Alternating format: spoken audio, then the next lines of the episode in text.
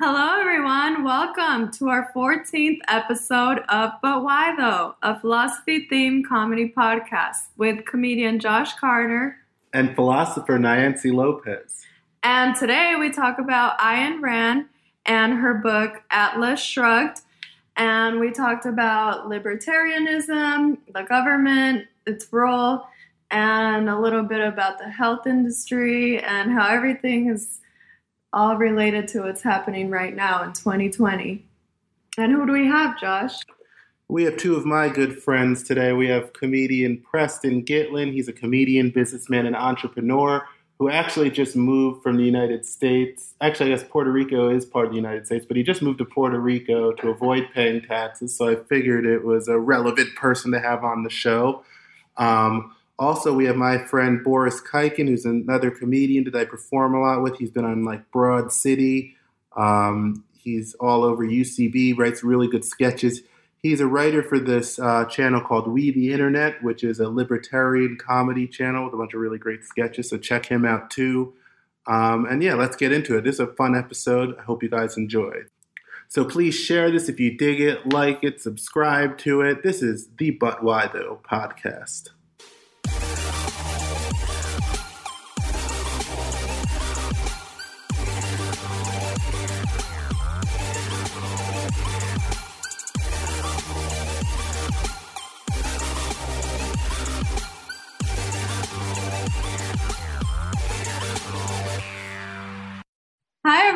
Welcome. So, today we're going to be talking about Ayn Rand, who lived from 1905 to 1982, and her book Atlas Shrugged, published in 1957. So, just to give you a brief um, overview about her background, in case you haven't heard of her, I imagine most of us have, but um, she was a Russian American writer and philosopher Rand advocated for reason as the only means of acquiring knowledge and rejected faith and religion. She supported rational and ethical egoism and rejected altruism. She is known for her novels and for developing a philosophical system she named Objectivism, which is the concept of man as a heroic being with his own happiness as the moral purpose of his life with productive achievement as his novelist activity and reason as his only absolute. She supports laissez-faire capitalism, which she defined as a system based on recognizing individual rights, including property rights, including property rights. she has been a significant influence among libertarians and American conservatives. So, you guys have heard of her, right? Can I recommend a pronunciation? I don't know if you want to re-record it, but laissez-faire capitalism. I know I said it wrong. you can include this, and believe it or not, it's going to make me sound bad, not you, as like the man telling you how to pronounce. Like I can't. I I want to. I was like, do I? I want to correct it, but like it. It's funny because I'm going to be the one that's looked at poorly and and even doubly so for bringing it up. It's like super libertarian sounding. Laissez faire. Laissez faire. Yeah. Laissez? Laissez faire, right? I thought it was laissez faire. Maybe I'm uh, wrong too, and now I sound triply. I always I always said laissez faire, but maybe it was because the guy who taught me, my history teacher, had a Philly accent. I'm not sure. No, he really, was trying, really solving the big problems of today. we can't even get past the pronunciation. We're going to get into the philosophy. now because I was also fucking with our mic to make a mm-hmm. clear vision of you, Nyancy, maybe we should just redo this whole first part one more time. Yeah, but you should include both the one we just did and then the redone one. ask ask Google, man. He'll he'll he'll pronounce it. Is it a he or she that talks back to you? I don't want to offend again. We're really not off to a good start here. We're looking for transparency in government. We need to lead with transparency in podcasting. We include all the takes. At laissez. Laissez faire. Laissez. Laissez. I always said laissez faire. Let's let's look it up. Oh my god. I, I, I was I always heard laissez faire, yeah. But I don't know. How do you pronounce laissez faire? Here's what I found. No, it didn't say. Wait one second, let's see. We are looking at how to pronounce this phrase from French used in the context of 19th century European liberalism, a phrase referring to an economic system in which Oh. private parties are absent of any form of government intervention. So essentially, non intervention from governments into the economy. In French, we would say this originally laissez faire. Yes, it's fair. See, I was right. Laissez faire, But in baby. English, it All is right, all right.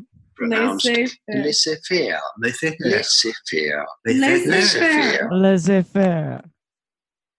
All right. Then we should definitely keep this in. You can't. You yeah, can't we should. This pronounce is it. pretty uh, compelling. You can't pronounce it right technically without smoking a cigarette while you're saying it. Julian, the Frenchman who makes French pronunciation. All right. All right. They're so- not. They're not laissez-faire in France. They're just socialists. They they work hard. Oh, I got the. They, I don't know what that word means.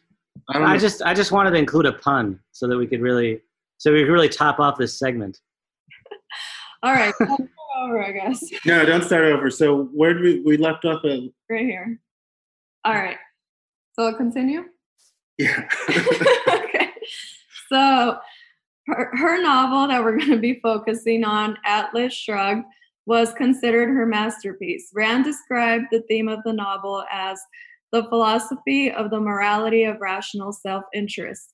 The plot involves a dystopian United States in which the most creative industrialists, scientists, and artists respond to a welfare state government by going on strike and retreating to a hideaway where they build an independent free economy. The novel's hero and leader of the strike, John Galt, describes the strike as stopping the mortar of the world by withdrawing the minds of the individuals most contributing to the nation's wealth and achievement. With this fictional strike, Rand intended to illustrate that without the efforts of the rational and productive people in society, the economy would collapse and society would fall apart. So, that's just a brief overview um, on her novel. So, we're going to start and go ahead and just look at a few quotes from the book, and then we're going to see what you guys think about it. Ready? Ready. All right. So the first one, she said, it says, when you see that trading is done not by consent but by compulsion, when you see that in order to produce you need to obtain permission from men who produce nothing, when you see that money is flowing to those who deal not in goods but in favors, when you see that men get richer by graft and by pool than by work, and your laws don't protect you against them but protect them against you, when you see corruption being rewarded and honesty becoming a self sacrifice, you may know that your society is doomed. So I wanted to ask you guys do you agree? Is this happening today? Do we reward corruption instead of honesty in business? Does the government do this? And also going back to um, the, the story that I reviewed earlier, do you think that without rational and productive people, the economy and society would fall apart? So, what do you think? Well, or Yeah. anyone? Yeah. Go ahead. yeah, I mean, I like the last question the best because my wife's from Venezuela, so I, I, I always use that as an example. But all of their rational, hardworking, innovative people left. You know, once once government took over there, and you know, the, they it went from the richest country in that region to the poorest country in that region in only 12 years. I mean, so I feel like that's the best example in real life of, of kind of what happens when you have government take over everything and try to control everything. Um, you know, ambitious, hardworking, driven, motivated, innovative people are always going to seek freedom and a place where they're going to be valued for their effort. Um, and I, you know, and I don't, I think that there's a, a sort of a misconception that um, they're doing that at the expense of everyone else, right? Like, you know, when when somebody gets wealthy in a capitalist society, it's because they're they're solving a problem. They're they're uh, delivering on a on a need that people have, and I think that often gets ignored. But it's it's that's why they're wealthy. Um, you know, I mean, our wealthiest citizen is is is uh, Jeff Bezos, right?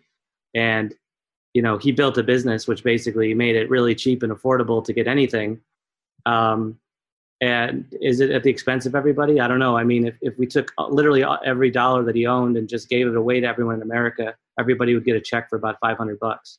I mean, know, the other uh, thing to remember with that is a lot of people. I just had this conversation about Bezos with somebody yesterday, and uh, aside from you know this specific subject, also when people are like Bezos has this much money, he's not just sitting on a mattress full of cash. First of all, most of that is equity. Like most CEOs that have this kind of money, it's not even right. salary money. It's the fact that they own a very large piece of this thing that they built, right? Yeah, if you were to sell all of his stock, the stock would crash. And so he, regardless, he, what he has accumulated in personal wealth is would wouldn't even do a dent if we if we just spread it around everybody. It would it would be five hundred dollars how fast would that go? And has he created more than $500 of value in your lifetime? You know, it, it, he's created incredible value. Um, another, you know, you can you can also look at a company like Netflix, right? Like here's this is what capitalism does. I mean, here, here's a company that, you know, for what fifteen dollars a month, you get what used to cost what would have cost you thousands of dollars just to watch that same content, right? Through economies of scale. Right. I think the devil's in the details with a lot of this stuff. Like I think people on the left and right would agree that like if you have money that's being grifted that that's a bad thing. I think where there and tends to be a divide is like when I look at collusion between government and private companies, I don't have the expectation of private companies looking out for my well-being aside from trying to sell me shit that I want to buy. Whereas with government, we have to have that expectation because they have a monopoly on what they do, which obviously, you know, with Rand's, uh, with Ayn Rand's philosophy includes a monopoly on violence and a monopoly on theft, technically. So, I I think the devil's in the details of a lot of that stuff when you like actually, you know, apply it to real life. But generally speaking, it's true. Generally speaking, I don't think it's even a conservative idea that it's bad to have people that produce nothing to have control over what happens to wealth. Mm-hmm. Yeah, and I think like how they um, did in in the book, if they were to go away and leave, then perhaps the econ well i think obviously the economy and society would fall apart so it's interesting how she does this in the book yeah, yeah. kind of like playing it out. It kind of reminds me of the like they had a day without black people at what was it like Evergreen or whatever. But it's like a similar kind of practice of like what happens when we're gone. Like you'll actually feel the weight of people not being there. mm-hmm. Yeah. I feel like there's there's always like a fine line. I feel like there's always like a fine line though. Like um, I think that I think that there are certain things that like could are could that are abused that are like kind of given and then I don't know. Actually, I don't know what I'm talking about here. well, I'll, I'll I'll pick up and add this that I think like the thing that people don't realize that this kind of exemplifies is that unless you have a fascist state that holds wealthy people at gunpoint, there's a there's a line at which you can tap. Hello. Something Rand goes over like, what is the moral good of taking money or property from somebody and giving it to somebody else. But then there's also like the practical good. Like, even if you believe morally it's the right thing to do to redistribute wealth, unless you also believe that it's right to like hold Jeff Bezos and his family at gunpoint. At, in the real world, there's externalities where when you tax your base, they move to Puerto Rico. You know what I mean? Like there's yeah. there's the real world consequences you got to man you got to actually get into the math of it and see what is the level at which someone wants to stay in New York City that you can keep taxing them and raising their taxes to where they won't find a way to evade those taxes. And like I I have a friend who worked at Chase Bank and he was telling me like if you think about your investments like you invest somewhere in the market if you're like really good, maybe you'll beat the market. Maybe you'll get like pension rate, like 8% return, 10% return. If you're a wealthy person and you put as much of your efforts into evading taxes as you do in beating the market, you get a fucking 30% return. So like right, if exactly. We have a, if the more we complicate our tax system, the more we try to add layers of bureaucracy, the more we try to add stuff to redistribute everything, the actual real world results have externalities where instead of getting 25% tax taxes out of somebody you might get zero because they get the fuck out of here and go to somewhere else where they can whether it's legal or not like in the real world the same way as like people are like you make drugs illegal people are going to find a way to do drugs. You make earning my full living illegal people are going to find ways to avoid that. So you have to manage it as like how it is in the that's why the i used to be more of like i would call myself a libertarian in college. I don't i had a, i had one big moment actually i'll tell you that in new york that kind of took me out of the ideology but but in the real world like you have to look at how the ideology applies which is like you can't just endlessly tax the wealthy because you drive away your tax base. That's a good topic to bring up because I, I, I actually moved to Puerto Rico this year um, because I, I between uh, federal, state, and city, I just said this is kind of getting ridiculous. You know, plus you have a high cost of living. So, you know, I mean, it's that, that's exactly right. Just follow human nature. You know, we can come up with laws and we can come up with rules to govern that, that sound nice on paper, but if the people are going to follow incentive structures, human nature is like the self-interest, right? So if there's one place where it's free and and if you're hardworking, innovative, and, and you're a job creator, and all of a sudden they're going to come in and say, well, we don't think it's fair that you're going to be, you know, too wealthy because of all that work that you've done. So we're going to take that from you. As long as there, if there's another place to go, that person's going to go to that uh, that free place, and he's going to take those jobs with him, and he's going to take that wealth with him or her. So, you know, it, it, it may seem on paper, oh, we're really helping, but are you really helping? I mean, again, I go back to Venezuela. Okay, I get it. Your the your revolution was to sort of help the little person, but the little person is, is eating rabbits now. You know, yeah, and I'm from Ukraine. Same exact thing happened in Ukraine.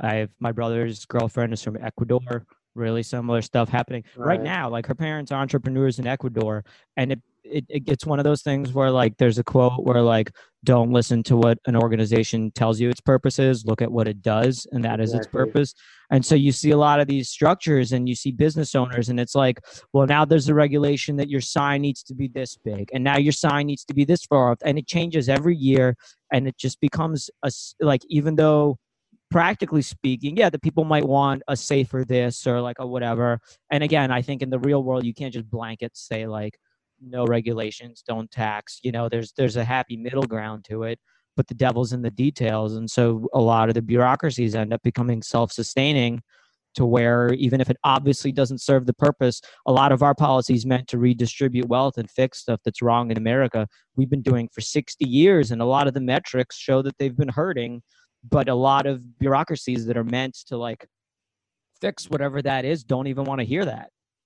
Mm-hmm. Yeah, I think I'm, I'm I'm glad that that's your background because it's it's funny. It's like whenever you run into someone who who comes from that, those places or that world, who's ever lived it, is always totally against the idea of a big government takeover of, of everything. Right? It, it's it's usually people who have never done it. They've read they've read about it. They've they're maybe the professor at school thought it was a good idea. Or they visited the USSR and were treated entirely differently into a different experience than anybody who lived there somebody like Bernie Sanders or you know anybody right. any celebrity that visited the USSR and like came back and proselytized for it either willfully ignored atrocities that they saw or were just like a useful idiot by their own terms where they uh you know were blind to to what was actually going on. Yeah and, and i think you know it is it is a moral and then there, there's like a moral issue which is more of a philosophical issue on whether an individual should ever be able to be so wealthy or whatever and that's that's kind of one area. And then there's the practical real life you know does it even work if you tried to come in and, and force people to have more or less? And, right. and the other has been proven it doesn't work you know? So even if you have this moral concept that you know by by building such a great product so many people want that in response you became personally wealthy if you find that to be immoral you know you're a solution certainly isn't making it so nobody wants to go and build those businesses.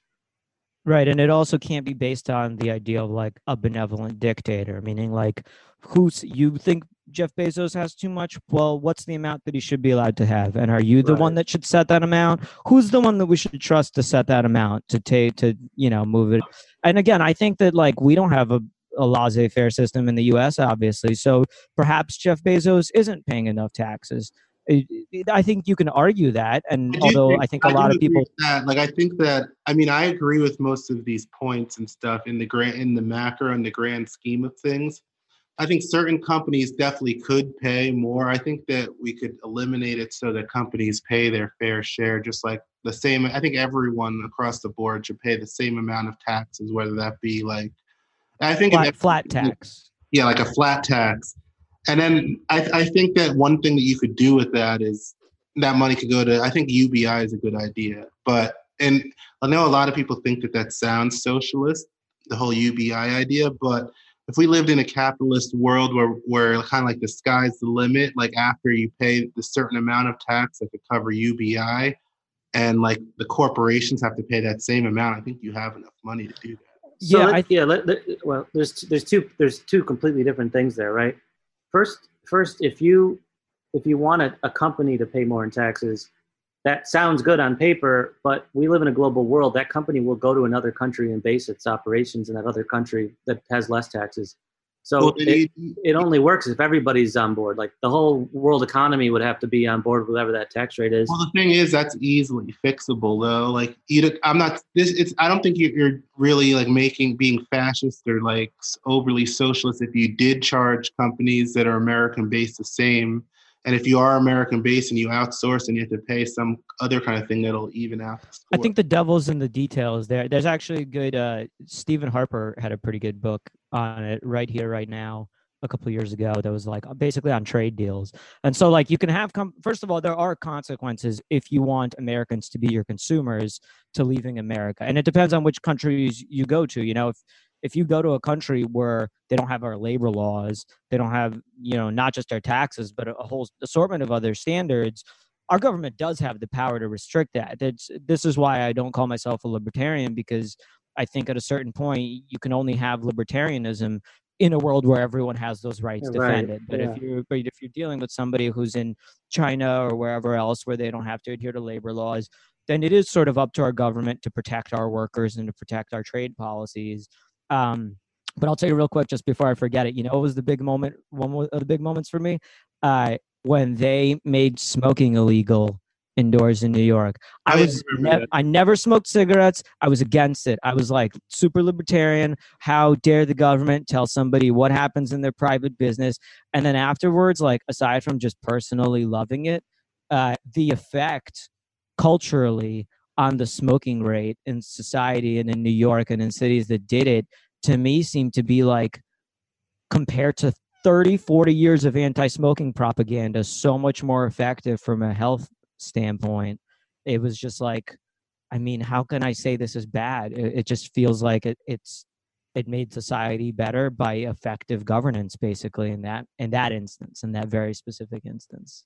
Yeah well and, and that's a regulation where you know it's not an individual problem. I mean if somebody comes in and smokes cigarettes in indoors there's secondhand smoke risk you know you're putting other you're harming other people by your own individual decisions. It's true but if you have like maybe not your ron paul libertarian but like your john mcafee libertarians you know like you definitely have the argument that like open your own bar where you don't allow and i bet you if they repealed the regulation today i don't think it would revert. I don't think there'd be there'd probably be a few bars that became popular because the owners allowed smoking and everybody who wanted to smoke in a bar went to those bars and everybody who which already you already have like exceptions for like casinos or tobacco like cigar shops or whatever but like i don't think it would revert. But the but the argument from your like mcafee type libertarian the dudes that are like that you see in the like libertarian debates that sort of remind me of like the flip side of the dsa meetings where it's like the full full on lunatics of the ideology where like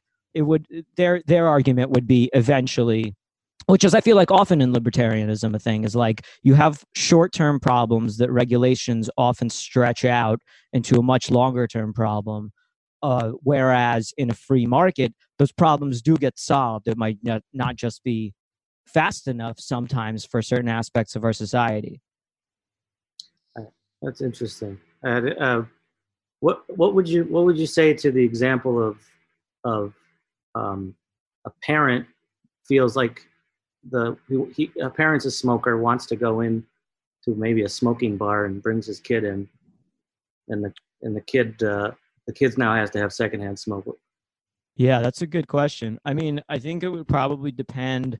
I don't know the medical data enough. I know secondhand smoke is not good for you. I don't know what that is on like if a kid goes to a bar once that has smoke inside. You know what I mean? Like, I don't know well enough, but it's if the numbers are there, it's potentially like, you know, child abuse.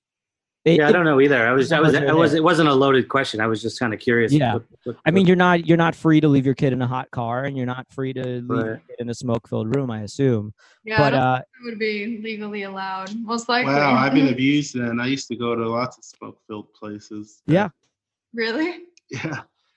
Oh, wow. So I, I think I think it, at its core though it's it's sort of like laws, rules, regulations. They make make total sense, but we're also in a global you know competitive environment, and so we like we have uh, we have um, minimum wage laws in America. Well, you know that put a lot of people out of work just within America, and that was before things got really globalistic, right? So, but but now we, with our with our minimum wage laws, as long as there's a country like China that can you know legally uh, basically have a labor force that works for next to nothing, you those jobs are just going to go there and things are going to get made there. unless we Um, revert our trade policy, which actually we are doing a few things. I'm sure you guys are aware that like the whole e-packets thing is being reversed, where you can't ship uh, ship stuff as cheaply from China as we've been doing for the past however long, and like there's like you like we said, there's ways to mitigate it, but Yeah, without but but, but not without uh, pain. So it's sort of like okay, so let's say we protect the American worker and we say we make it so we're not going to produce in China. Well, then everyone in America is going to pay more for everything. So it, it becomes, you know, you- I mean, every, it's it's not a black it's a and ma- white. it's a math problem, right? yeah, it's a math that's problem. that's the thing is a lot of people don't look at it as a math problem. They look at it from an ideological standpoint, which is, you know, I, I think the the nice thing is is that you have two different sides warring between ideologies, and so once you know people actually get to work, it becomes a math problem. I hopefully, I don't think that always happens. Obviously, the you know what's Yeah. a good example also for me is the net neutrality debate that we had. Oh Or- yeah, I, I like that debate because That was like I think that, that I think that should be kept equal for sure. Because that'll just that- that'll like in, that's like a future enslavement of like what the future is going to be. I Like Uh, probably Quality. With uh, Ajit Pai and repealing it. I think that to me, that was like the first big issue that was completely clouded by the fact that Trump was involved in it. Or probably not the first one, but one of the bigger ones where it felt like a lot of people who did very little digging into like what it really is and what it really means were incredibly like became advocates online for a thing that they just found out about like it was really strange i saw people that like i'm like you barely know how a computer works in like any way like people that i have never heard advocate for anything like you fucking flick through instagram and just assume they don't want to lose their porno. That's why. But the Mm. craziest thing is, is that we basically never had it. Like the internet grew to what it was today without net. Again, that word is like. No, I thought net neutrality it- restriction wasn't it, or it was net neutrality meaning it's unrestricted. Well, so net neutrality was a term for a series of regulations surrounding the internet. Leaving the internet free is what they used to call regulating the internet. Like it was almost like a fucking double speak, you know?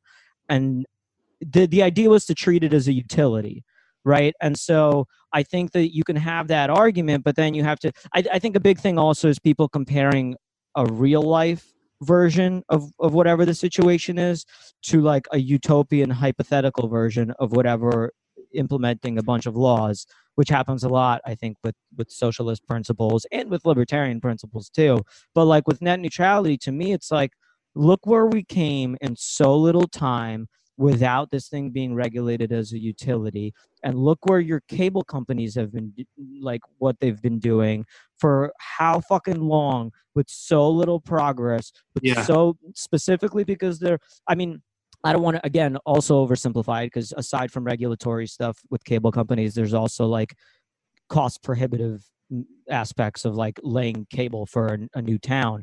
But now we got 5G going. We got Elon Musk throwing satellites into the sky, and we never had net neutrality. Nobody misses it. Nobody gives a shit. They all made a bunch of noise for a little bit. It went into law. It took like years for it to even be implemented in any way, and then we got rid of it. Like it basically never existed. And nobody misses it, nobody cares, but they were so concerned that their internet was going to go away and that shit was going to get like uh, what do you call it throttled and stuff based on different speeds and i'm like fucking throttle it. If i'm using more internet like people should pay for more bandwidth usage. If netflix wants to pay extra to make sure that my shit never skips at the expense like if, if it's bad there'll be another service provider. There'll be satellites in the sky. Like there's solutions to me in the free market in this one very clearly that we've seen where the alternative is like extremely slow progress in these other places where we've regulated them mm-hmm. Yeah, so that's the thing. We um we have to look at how how much government control do we want to have, how many regulations, all of that. And they also bring that up in the book as well. So I'll go ahead and mention our second quote where they say there's no way to rule innocent men. The only power any government has is to crack down on criminals. Well, when there aren't enough criminals, one makes them. One declares so many things to be a crime that it becomes impossible for men to live without breaking laws. Who wants a nation of law abiding citizens? What's there in that for anyone? But just pass the kinds of laws that can neither be observed nor enforced nor objectively interpreted. And you create a nation of lawbreakers, and then you cash in on guilt. Now that's the system, Mr. Reed, and that's the game. And once you understand it, you'll be much easier to deal with. so I wanted to ask you guys what you think. Does we sort of talked about this already? Does the government create laws for people to break them? Why, if so, do they do this? And should we reduce government control and regulations? And also, should taxation be voluntary? Now, this is the reason I'm libertarian. Yeah, they do do this, especially like in New York City and like big cities like that with tra- like things like traffic laws I have such a bad driving record because I feel like I get targeted. like I feel like like I I, I like I I have like at least four points on my license just for like not seeing a sign that says "Don't turn left here" randomly. I like how you started with these are like laws made and then ended with actually I'm just a bad driver that doesn't look at street right. signs. I didn't see, no no well like you know when you're sometimes like, there are certain areas of Brooklyn that's it's like there's no reason for you not to turn left. No, here. I get what you're saying. They like try to get you. And, it, and it's like hidden, and then like Josh, Josh hates uh, getting pulled over every time he's got a fat blunt in his mouth. like that's I would that's like un- either. That's unfair. I think I think this relates to current events too, right? Because in in the idea of like systemic racism is in a lot of ways related to this, right? The the whole point is is that in a lot of cities that have no um income tax base because a lot it's a poor neighborhood a lot of the police systems have been reverted to generating income rather than trying to fight crime. And so and again that's one of those things where like it's not a conscious thing but it's what an organization does. It it's goes for its own survival. And so when the primary motive of cops is to constantly try to ticket people and earn an income obviously you're going to ruin the relationship between the citizens and the cops but you're also yeah. Switching the mode of the cops to sucking money out of people instead of trying to fight crime. Yeah. That's correct. Yeah and and so to, to fix that they then made they made sort of you know they made four private prisons and yeah of course there's a huge incentive there's a huge incentive to incarcerate as many people as possible. Right. and so it's like yeah it's all incentive structure. I mean it's a, it, it's hard to ask this of people but it's almost like just just don't worry about your ideology for a second and just look at the just look at the numbers and ask yourself what's better or worse with or without that regulation right? And most of the time you'll find that the if you if you have as as few regulations as humanly possible like err on the side of that err on the side of that um, sometimes you need them but err on the side of freedom is what you're err saying. on the side of freedom yeah err on the side of freedom. And it's like every time the government tries to fix a problem for a group of people that they they decided are victimized they for the most part the history shows they end up doing way more harm to that group of people and and the thing is is also you know back to sort of the tax code the idea is that unless you start killing the elite people who are and, and and i think this is a failure on the left also a lot of times is to distinguish between those who are wealthy because they massively contributed to society in a productive way versus grifters. I think a lot of times people are like eat the rich. Fuck no one should be a billionaire. Fuck the millionaire. But there's not like even and i have respect for certain things with like bernie sanders or others who are left leaning where there is a patriotism in it and they want to help the American public. But even those people often fail to articulate a distinction between people who have basically raised the living standard of everyone in this country while generating the own, their own wealth versus those who grift off of it, which is more, in my view, politicians than it is entrepreneurs, yeah. although there's certainly right. examples, plenty of examples of both. But the real thing that happens when you complicate these things, when you create a tax code that makes it uh, really difficult for businesses to survive, is and and these are written obviously in collaboration with large corporations, is you you hurt your like low level entrepreneurs, your small businesses. Like Amazon can survive, uh, uh like restru- or like in New York. New York is a very difficult city to start a business. There's a lot of regulatory agencies, there's a lot of taxes, there's all these different things.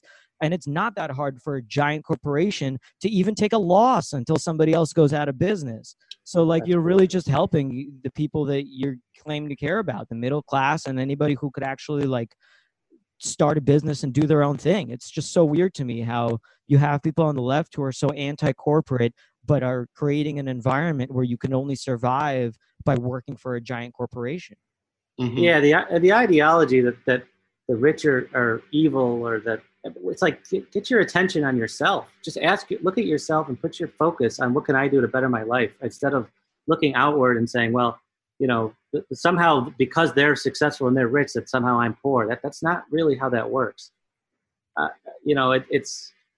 I mean, Amazon Amazon, uh, the, the, core business, the, the retail business, that doesn't make a lot that much money. Most of their profit comes from AWS, which is a very high margin business.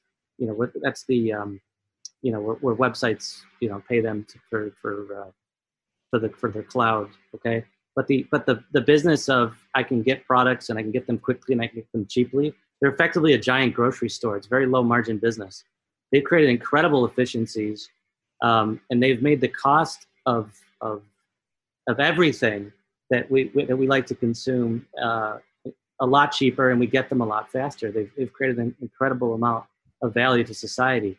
Um, it's so why is he the bad guy? What what is it about that that, that upsets people? Because he he has a higher lavish lifestyle than most people. Just to play devil's advocate, not that I I don't completely disagree, but what people's complaints are is like the working conditions of people at Amazon, I guess so I guess uh, like people who work in like the factories and like stuff like are mistreated or like they don't get they get injured a lot or they don't get there's like a South Park episode on that I remember like mm-hmm. they don't mm-hmm. get paid like like didn't they, they not get masked also during coronavirus? Yeah, like there, there's a certain thing like they like I mean it's done efficiently, but like the downside of that is that like it is kind of run like not like as bad as China probably, but like for the United States pretty bad. I think sometimes that is exaggerated. I don't doubt that they won't try to get away with whatever they can in certain cases, but I hear I see a lot of tweets and I don't see a lot of like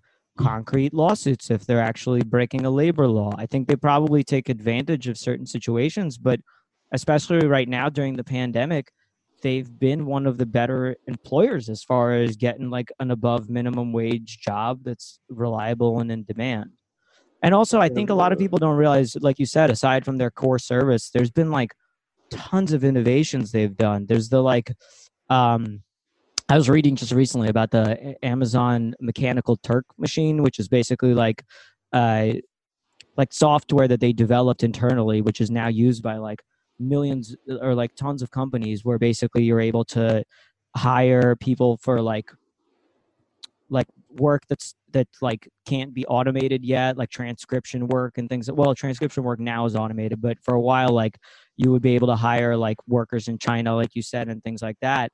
And i guess this sort of gets back to the idea of like can we can we do that Mhm. right? But but anyway my point was just that they've innovated on a lot of different shit aside from just what we see like yeah Amazon yeah 100% and and it's and it's two separate things. I mean josh you're right. I mean clearly okay so if a company does something egregious that's we have a legal system thankfully here where you can sue and you can, you can have civil you know it's not in a, a business's interest to do that. And certainly there have been times where companies have you know polluted polluted rivers have dumped and given cancer to people and someone had to be there to protect them either through the legal system or laws or whatever you know it's kind of a separate thing than what i'm concerned that i'm seeing right now is sort of this class warfare type thing that's happening where it's sort of like okay you know i'm in support of these leftist ideas because it's unfair that anyone should live so well right? And i'm i, I get very afraid of that. I think that's a very scary place to go for for our country. Um, you know i i like the idea that yeah I, I- I just like the idea that there's a place where you can get really rich and really successful quote unquote by by creating something that's of some of so much value. That's that okay i that, that i just think it becomes a dangerous game. They're putting what didn't somebody put I- a guillotine I- outside of jeff bezos house like a week ago? I mean it's getting a little ridiculous. Eat the rich? I mean come on. Yeah, don't they know he could have a better guillotine shipped just in one day, right in front of his own lawn?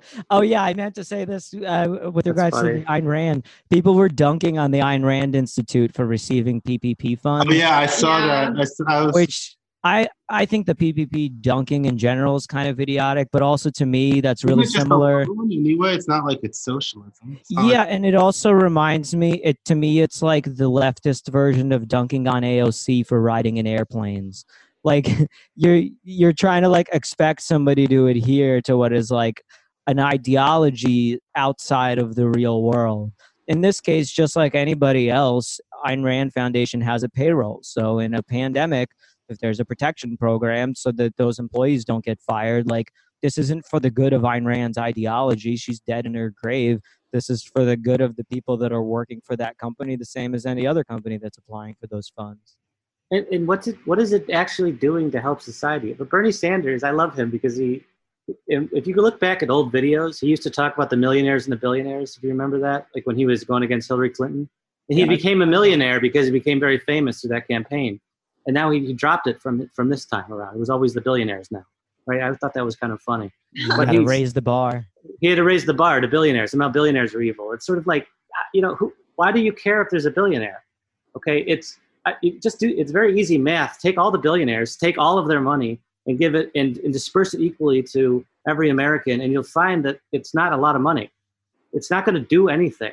So you're just creating this common enemy, which says you are a group of people who are victims, and you're victims because of this group of people who are successful. And it's just it's just not accurate, and it doesn't actually do anything to help people because when in society where we've targeted people for being job creators and being successful and trying to take it from them, has that turned into somehow a better society where everybody was wealthier? There is no country in the world that that that has richer poor people basically than the United States. Okay, and and it's not richness in just the sort of the amount of money they take home, but it's the cost it's the, it's the it's the it's the cost of, of goods and services has gone down tremendously because of the capitalistic system, which has given a higher quality of life to everybody. Capitalism uh, brings uh, uh, it brings a society up and creates a tremendous amount of wealth. The other system takes that wealth and sort of diminishes it over time, and it gets spent. Okay, and I think, and if it weren't the case, if it you know if it were certain if it were if it didn't work out that way, okay, then it's sort of like great. So what's a better idea? But they're not presenting a better idea. They're just sort of presenting this anger towards successful people and creating this divisiveness, which says this group, because they're successful, uh, they're evil, they're wrong, and the solution is let's take from them and let's give it to us. Right? That that mentality uh, is is unhelpful to both sides, the poor and the rich. It just hurts the country. It I hurts every country that's ever implemented that kind of behavior. I think to steel man the the other perspective on it, like not to go towards socialism, but if you were to advocate for the side that does want certain regulations, I think you can easily argue for if you have a society that's prosperous to a certain degree, you want to create certain, you know, minimal safety nets, obviously. And so the question is where, right? Like what what is it that we're all willing to lower your living standard, right? That that's kind of what we're asking people to do. If you believe that no one in this country should starve, and you might not even feel it, it might be a negligible amount, right? But if we ask everybody to pay a certain amount in income tax to make sure that no one on the streets is starving, that's like something I, I think probably like even your most staunch conservatives would probably agree like no one should be starving to death in the middle of the street. And so then like you can kind of go from there and build your way up, right? What do we believe that uh, we believe everyone should have a chance at a K to 12 education? So you can say, okay, we're all willing to pay a little, a portion of our taxes to make sure that every kid in America has a K through 12 education. Okay, we uh, we want to make sure that nobody's homeless. Okay, everybody's willing to pay, and that's like opens up a whole other fucking gamut there because uh, you need to build a home. Well, how do you build a home? Ideally you might want to say oh we're going to tax everybody in order to build homes is that the best way to do it so Mm. now like at a certain point you get into a thing where it becomes a more complicated endeavor and not that it, those other ones are simple What I would do, I would pay for a train service to send the homeless in San Francisco to Detroit because there's a lot of them homes. that's true I think somebody did that. I think there was a there was a mayor somewhere who They who- did who bought people. tickets and they bust them to another city and they were like, "We did it. We solved it. they sent Problem solved." Vegas. They sent them from Vegas to San Francisco. Oh, is that what happened? yeah. that sounds about right Listen, they also I don't. bust I, to communes at one point right that I- like that one in the netflix doc where they bust a bunch of homeless people in so that they'd vote in the town and give them more political power Oh, wow. Communes I mean- scare me because everyone I've known who's lived in one has been a scary person, kind of. i know i know some nice people but yeah the, the the philosophy that as a as a society and as a human race we shouldn't you know we, we- shouldn't have people starving to death is I, i'm behind that 100% you know it's a, it's, it's a separate thing. It's just the math isn't that like oh if we didn't have billionaires we, we wouldn't have hungry people right? Because the billionaires Right. don't have enough money to cover it sustainably. Right, that's, and if- that's my point is it's sort of like let's okay but we have to be honest and say okay if we want those things everyone chips in because the middle class is going to end up paying for that. There's just not enough billionaires they don't have enough money to cover that issue. They might for maybe a couple of months you could take Right. all their money one time and, and destroy a society and, and feed everybody for a little while but then you're you're still stuck with that same problem. So I, I don't I don't like I know I don't like the idea that there's no way to collect any revenue from anyone or or, or, or where you go. It's just you know complete Darwinism and if you're weak and or, or dumb or whatever you're, you're just simply going to die a, a very slow and painful death. I don't like a society like that either. I just I just want to I just wish that that whoever presents that argument would present it in a much less divisive manner and and give us the the details and give us the real math as opposed to to sort of saying that this is an us versus them. And unfortunately us versus them is what sells Yeah, I I think a lot of it is like two sides sort of talking past each other. But I- here's yeah the, here's the thing I think that everyone needs, not just to not be hungry, but I feel like everyone needs hope. And I feel like hope is what goes away when you switch from capitalism to socialism. Because in socialism, you're all at the same place and it might diminish, but there's not really hope because if you start to make it, it goes back into the pot, you know. But in capitalism, I mean, of, of course, you need to have a couple programs here and there to make sure people aren't like dying in the streets or like resorting to crime and stuff like that. Like, I think a good maybe like examples like maybe a Canada or something like that. But I mean, at the same time, I don't know. I, I feel like you should just give people health care, get the UBI, and then outside of that, make it laissez faire. Healthcare is a good example, especially when you mention Canada. I think with something like that, especially something that I think is very divisive, because you have one side that vehemently says healthcare is a human right, which I think is a morally nice thing, but practically speaking, you it's very hard to give a human right that depends on the labor and innovation of other people. So unless you know you you put doctors in chains, you have to figure out how to make enough doctors, how to No, incentivize to regu- people. I think that the doc, I think the medical industry definitely needs to be regulated. Like, if if the medical industry was regulated like how the real estate industry is in New York City, like the problem would be solved. Well, the thing is, is that the real estate industry has a lot of its own problems. A lot of the, for instance, like housing issues that we have is because we de-incentivize people from building housing in a lot of industries. Right. You have yeah, like yeah, yeah. you have like your NIMBYs in San Francisco that on paper are very liberal. I'm not saying the real. I'm not saying the real estate industry is perfect or anything, but I, but it's like something that's heavily regulated, and it's regulated like in the wrong places. I feel like too. in the wrong places. You said, Yeah, in the wrong places. yeah. I, I Uh, think It, I feel like there's not even an attempt to regulate like met like met, the medical industry. Here's something that just happened to me. Um, I go into a fucking doctor's office. I have insurance. The doctor promises me that it'd be free and all that. I, I then they go they because they think I have better insurance than they do. They give all these tests on me because of chest pains I had or something. Now I owe this fucking doctor's office like fifteen hundred dollars plus I owe another eight hundred for like tests that they sent to the lab.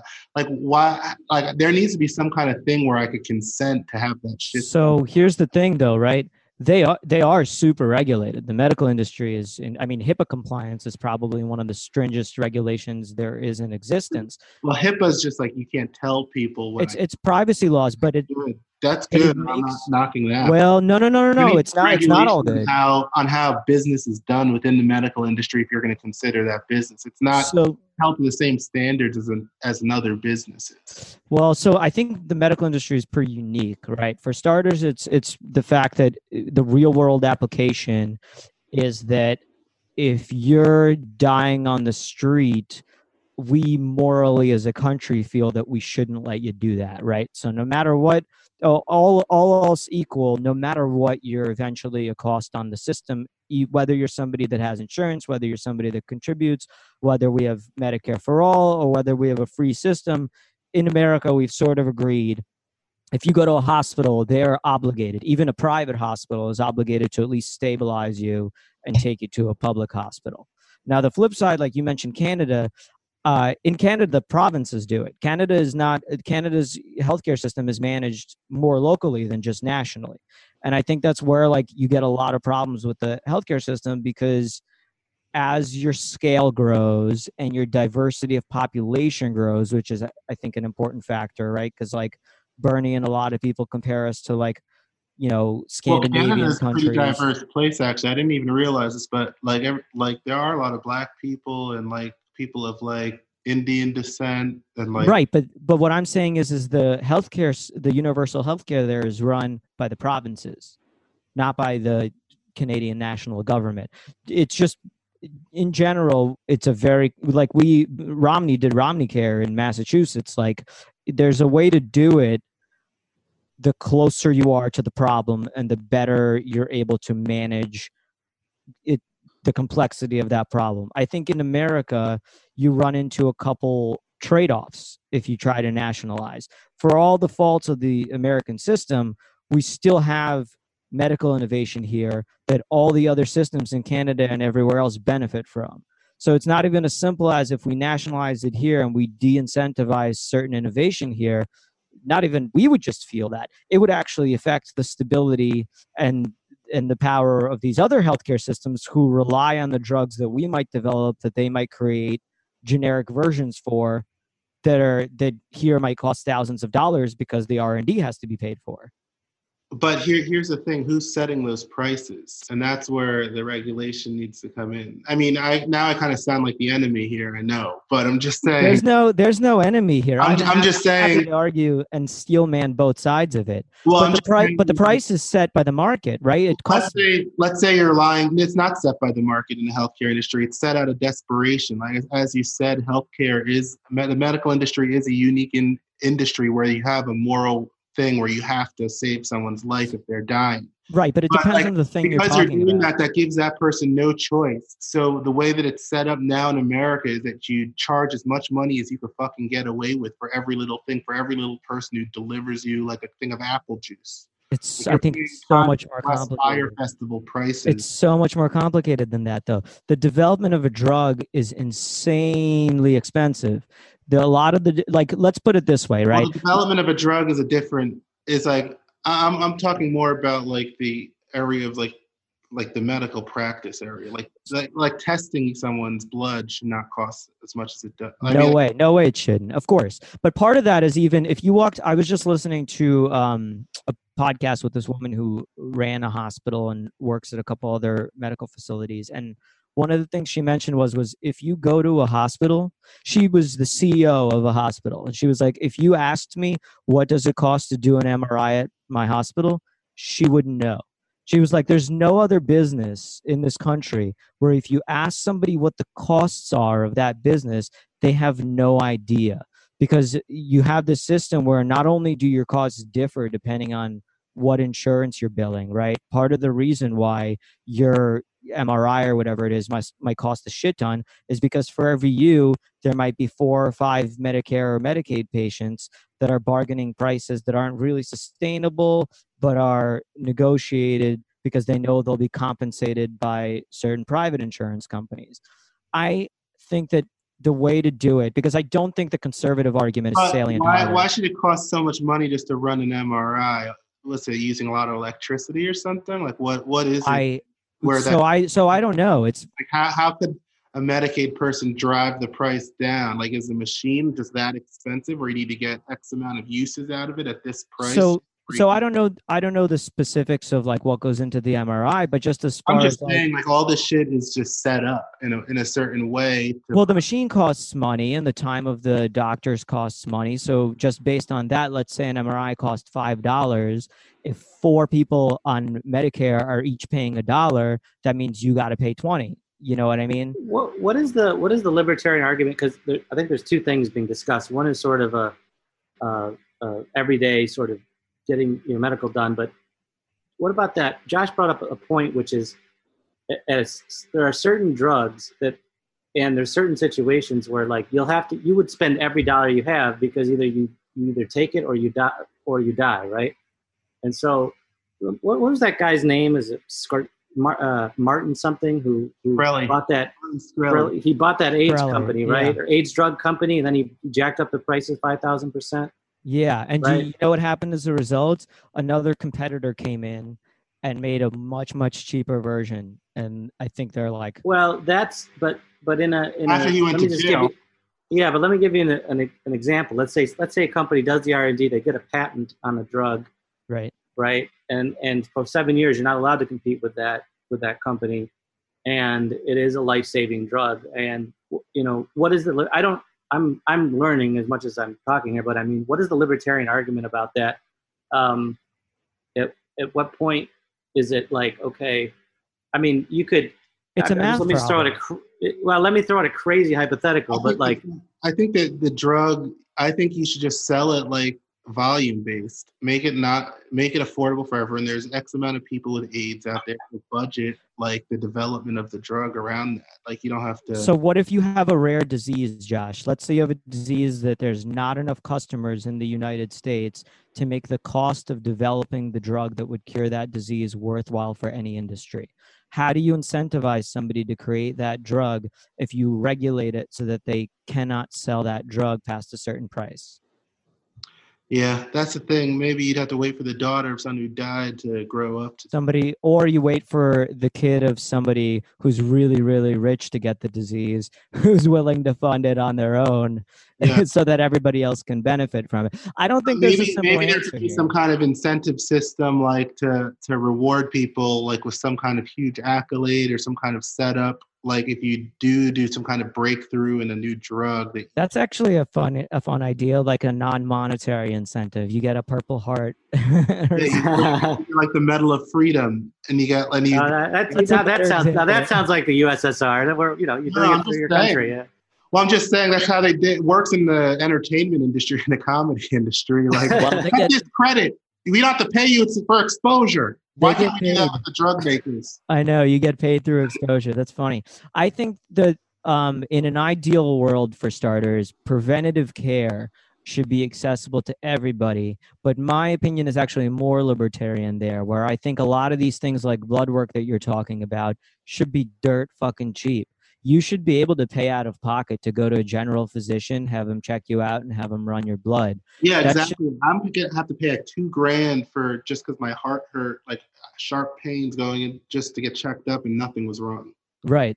So I think the question is, um, like, let I think we can all agree it would be better, even for the country economically, if people who um, people who are concerned about their health, or just in general, if people are able to have preventative treatment that lowers future extremely expensive treatments, right? And I think that that's like I don't I haven't done the math, but I would guess that if more people got checked up more often, if more people got you know checked for cancer and had all their screenings more often that prevented more expensive uh, problems in the future that would probably lower the costs for everyone the question is the costs of those preventative screenings how do you make that more accessible to everybody? And the libertarian principle is usually to lower the cost by having innovation and competition. So either you nationalize it and you have something that the government pays for which if we look at like education and other things we consider everyone should have access to the cost inflates very very quickly. And now i think with this pandemic we're seeing a lot of disruptions in these industries right? Stuff where the cost even in the healthcare industry my buddy's a surgeon in um, virginia beach. He was telling me they're doing innovations right now. They're like switching towards certain telehealth stuff. He's like we should have done this 15 years ago it was just so cost prohibitive to do it that now that they're facing this pandemic they're being forced to do it. I think the same thing's going to happen in education where like a lot of stuff that's been cost per a lot of it is just grifting right? Like everybody agrees that the cost of education skyrocketed like crazy. And part of that is because of well-meaning people i'm going on a rant now but i'm i'm rolling with it. A part of it is because well-meaning people have wanted education to be more accessible so they pushed for the government to back fucking hundred thousand dollar loans for yeah, children. That, yeah, that that was that that was um, that was precisely what that's what that's what that's the point where it's like the government goes in to help a group of people and they, and they make the problem worse, and so they go, we need regulation to solve a problem. The problem gets worse. They go, well, let's solve it with more regulation. And then it's, its cycle continues. Here's that's the thing, exactly I- what happened with with college. College was never expensive until until the government backed student loans. like, why What's the would it be? So it's It like wouldn't it helping or not to involve them. You know, Right. So the so, so the guys is we want to make it affordable. We want everybody to go to college. Well, it's like well then if everybody goes to college, that's the new high school. So now everybody's got to get a master's degree. Well, we better make that a free for everybody. You, by the time you by the time the government's done getting what they want, you're gonna get your you're gonna get your your, your diploma when you're 90. I think that I think that um, the government. This is a crazy idea I just had now. Um, so what? What if like this whole education thing is probably another reason because doctors have to go to school for so long. What Or if? lawyers. Yeah, I mean lawyers too. But what if mm-hmm. you could just? I think you should be able to get licenses and, in any kind of practice. What do you Oh mean? yeah, but it's not. Yeah, they, they do it because they want more money. It's just, it, Wait, but what do you mean, Josh? Like imagine if like you didn't have to go to medical school to be a doctor. You just had to like study hard and get your license and get some Like experience and get experience. Like you need Like to passing the bar. I think you can become a lawyer technically if you just pass the bar without law school in some states. Oh, Is really? that is that true? Because I, I didn't I didn't know that that was Google true. it. Google it because I might be talking out of my ass, but I'm pretty sure it's not true for all states. But I think in some states, if you pass the bar and submit for your license, you can become a lawyer without going to law school. Yeah, I've looked it up. You, ha- I think you have to work at a law firm for two years or something like that. Right. So there might be but- something. Yeah, Yeah, but so- regulation but you're right as far as regulations in general there's a lot of businesses where like even like hair cutting and like simple shit like nail salons and waxing there's certain places where you need licenses where people could easily start a businesses but they're forced to either work for somebody else or not be able to do it or be a criminal Yeah, you need a fucking license in New York City to be a tour guide. So, you know, really? yeah. Wow, I Um, know that. you have to be. You have. To, you, you need anything that you make money. Like New York wants you to get a license for, but certain things I think you should. I I, I definitely agree that as a real estate agent, you should have a license. There needs to be regulation there. As an insurance agent, you definitely need a license. I, I feel like Uh, certain things. Cali- what? sorry, uh, California, Virginia, Vermont, and Washington allow aspiring lawyers to take the bar exam without going to law school. Instead, they are given the option to apprentice with a practicing attorney or judge. hmm there you go. I wasn't talking out of my ass this time. But i was gonna say um with the healthcare industry, I think Obamacare kind of brought into the national discourse a really big like philosophical problem that I that I think like people weren't grappling with, which is the idea that okay, you have a country where we say we don't want you to die whether you have insurance or not. Why in the world would anybody uh, I'm I'm going towards the idea of pre-existing conditions, right? We I think everybody agreed that like if you get sick, you shouldn't just like go into complete destitute. But at the same time, why would anybody ever buy insurance if they could buy it when they get sick, right? That was the problem that Obamacare attempted to solve by essentially making it mandatory to have health insurance, which the, on the right people criticized as a tax on breathing essentially, right? You're not allowed to exist unless you. Uh, oh yeah, if you if you've got enough money to afford health insurance and you choose not to do it, you should go broke if you get sick. Right, but that's the thing is that you should, and I and I agree with uh, probably if you catch me on different. But you're right. But you're right though that that it still hurts the system, right? Because let's say you're uh, you're not rich, but let's say you've got I don't know, hundred thousand dollars in the bank, you choose not to get health insurance, and you end up getting something that's a million dollars in medical bills. Now the whole society has to pay for your decision not to get health care. There's right. something there's something wrong about that. Right. right. And so, but it is sort of um, a difficult thing to solve because either you, uh, it, but if somebody can't afford it, they're certainly going to choose not to pay for it, and then it's still a thing that everybody has to pay for. Right. And I agree with you. It is the situation where like part of me wants to be callous about it because that is sort of like there is a moral cost on the other side. People act as if there's no cost where like, well, if you're a person that's got money in the bank and you chose not to get health care and you get sick, fuck you, you know. But at the same time, the, there's a, obviously the you know the ethical part of that person and having empathy for them making a poor decision for themselves. But then there's a, a moral cost on the other side, which is that if we assume that we have a certain amount of doctors in this country, and again, we need more doctors, we need innovation in medicine, it, the thing is not unlimited. And so if you're paying for somebody who did not pay for health insurance, maybe smoked their whole fucking life and got sick. This is where I really veer away from libertarianism a little bit. Is I'm like a little bit towards like fuck privacy in this. Like I am down with a future where my phone is reading my health data, how much I'm walking, and selling it to the health insurance companies. I could see a future where you have two different health insurances and one where you get on if you're healthy and one where you get on, or I mean, even right now they penalize you, but like once they really have a lot of data, uh, well, now that I say it out loud, you also get into the really bigger, difficult question is you have your behavioral aspects that affect your insurance costs and you have your genetic aspects that affect your insurance costs. So like that's the big worry with 23andMe, right? Is like people getting your data and knowing that like if you're you know got a predisposition to heart issues or whatever else it is, an insurance company is going to jack up their cost on you, right? Well, that and they're, they're, I read a thing about police using it to try to pin people to crimes and stuff who may have not. Well, they did. That's how they caught the golden. What is it? The Golden State Killer or whatever it was.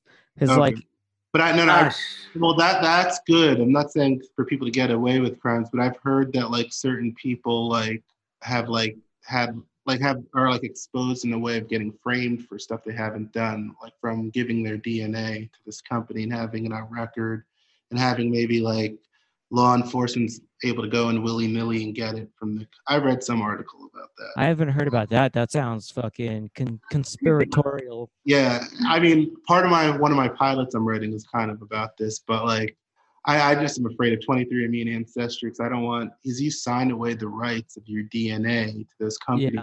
sign those waivers, so they can do anything with it that they want. So. Yeah, I don't know that I'm fucking with that yet. With your DNA, you, you just got to make your parents do it. Yeah. That's true. Yeah. Just make both your parents do it, and then you got you got your shit. Um, yeah, the healthcare one is tough because I think it's a really again, it's it's about getting into the math, right? It's about what's going to bring down the cost enough that it's accessible to everybody and that it's not inflationary, and then also you know when the rubber meets the road what are we willing to leave people with right like at a certain point there is what are what are we will if you want to smoke your whole life and eat like shit and do whatever else like do we let you do that? Because if you have a nationalized healthcare system and the cost is going towards all of us then there's an argument for regulating your private behavior or having you sign some sort of waiver and again, we get to the point where if we tell you, listen, if you smoke, if you drink a lot, if you like eat like shit, if you do behavior, if you're a fucking extreme sports enthusiast, you know what I mean? Like if you do behavior that uh, it makes it more likely for you to be a cost in the medical system, do we restrict your behavior? Do we have you sign a waiver that says you forego medical treatment? The latter how the fuck do we enforce that? Because the same way that we don't want to let people die in the streets now, you do all that shit, and then once you actually get sick, as a society, we're going to say, what are we going to let him just stay sick? No, we're going to fix you. So it's really it hard to do that. Back to these costs they're just too high, and they were they they've just kind of it just got kind of gone a little crazy. I think the medical industry is one where maybe like needs to be a little bit. I, that's the one industry that I think like the price setting should be regulated of all these different things and it should be they someone needs to go in and see what everything costs for real and like so trump actually just sued the hospitals and won. Did you see that? Huh? Trump just had a lawsuit with the with a like a hospital organization. Uh, not to like try to argue something pro trump but he sued a hospital organization for transparency in pricing Right. They, they, used to. It used to be. Like, yeah. It used to, to be where you go to, to hospital and they wouldn't tell you what it was going to cost you, and until after the fact. And so they, he made it. A, I believe, unless I'm getting this wrong, but the rule is now if somebody wants to know what it's going to cost us to go to the hospital and get get treatment, they have to give them that information. Yeah. Oh, really? Because I, I'm gonna. You have to send me that because maybe that could help me with my my shit. anyway. Think, but I think uh, actually we should. Uh, we're we're kind of running out of time here. It was we're going by quick. This is a good episode. But if you want to all go around, you can all give like your final points and then plug anything you want to plug, and then uh, and then yeah. Or you could start with you, Boris, because you were about to say something. Yeah, I'll sum I'll sum up what I think. What I was trying to get at is I think we should make something available towards everyone once we can get the economy of scale going. So, like with the healthcare industry, certain things we can probably afford to provide everybody, certain things we need the market to make it cheaper so that we can make it more accessible. And at that point, we can be more informed to know is this something that's just better that everyone pays out of pocket for, or is it something that it's better that the government pays for? But right now it's I, if tomorrow they invented a drug that makes you live towards 200 years old and you're a person that says everyone deserves health care and this shit costs millions of dollars to manufacture your ideology says that now everyone in america is entitled to this you know crazy drug that says you're going to live till 200 years old. So like i think the ideology kind of has to go away and we have to figure out where the math actually points to in terms of making something cheap enough to be super accessible. And then at that point, what's the best implementation to make it accessible? Is it the government? Is it already accessible enough if private industry is supplying it? Maybe offset with charity or with whatever other programs that maybe subsidize it. Maybe we should just tax other countries that use uh, like benefit from our drug discoveries. I mean, I'm sure we we must, but I can't That's say I know the details of it. Uh, structure. They got they don't have they don't have to pay for their military. We take care of that for them. They don't have to pay for innovating and inventing drugs. We do all that for them.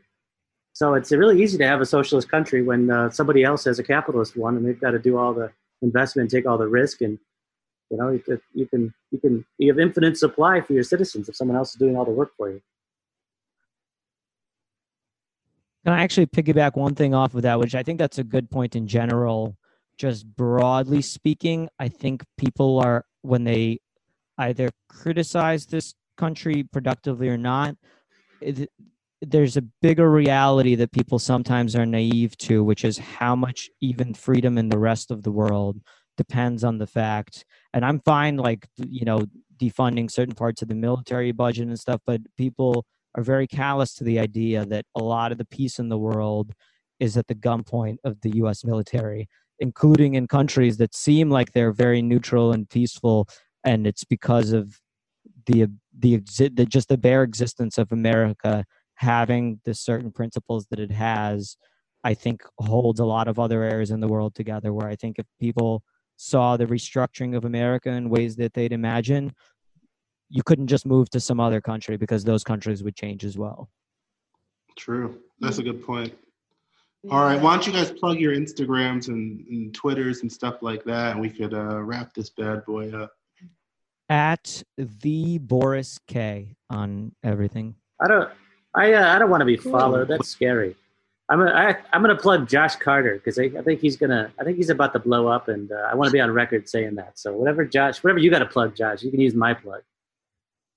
You heard, you heard it from Preston there first, everybody. You could follow me on Gosh Carter. That's G O S H C A R T E R. That's on Instagram and Twitter. Um, and you could follow Nayanci. And you could follow me at Miss Nayanci, M S N A Y A N C I. And you can follow our podcast at BWT Podcast on Instagram. Thanks for having All right, us. folks. Thank you very much. Thanks for having me. This has been the But Why Though podcast. Please rate us five stars and subscribe and follow us on Instagram at BWT Podcast.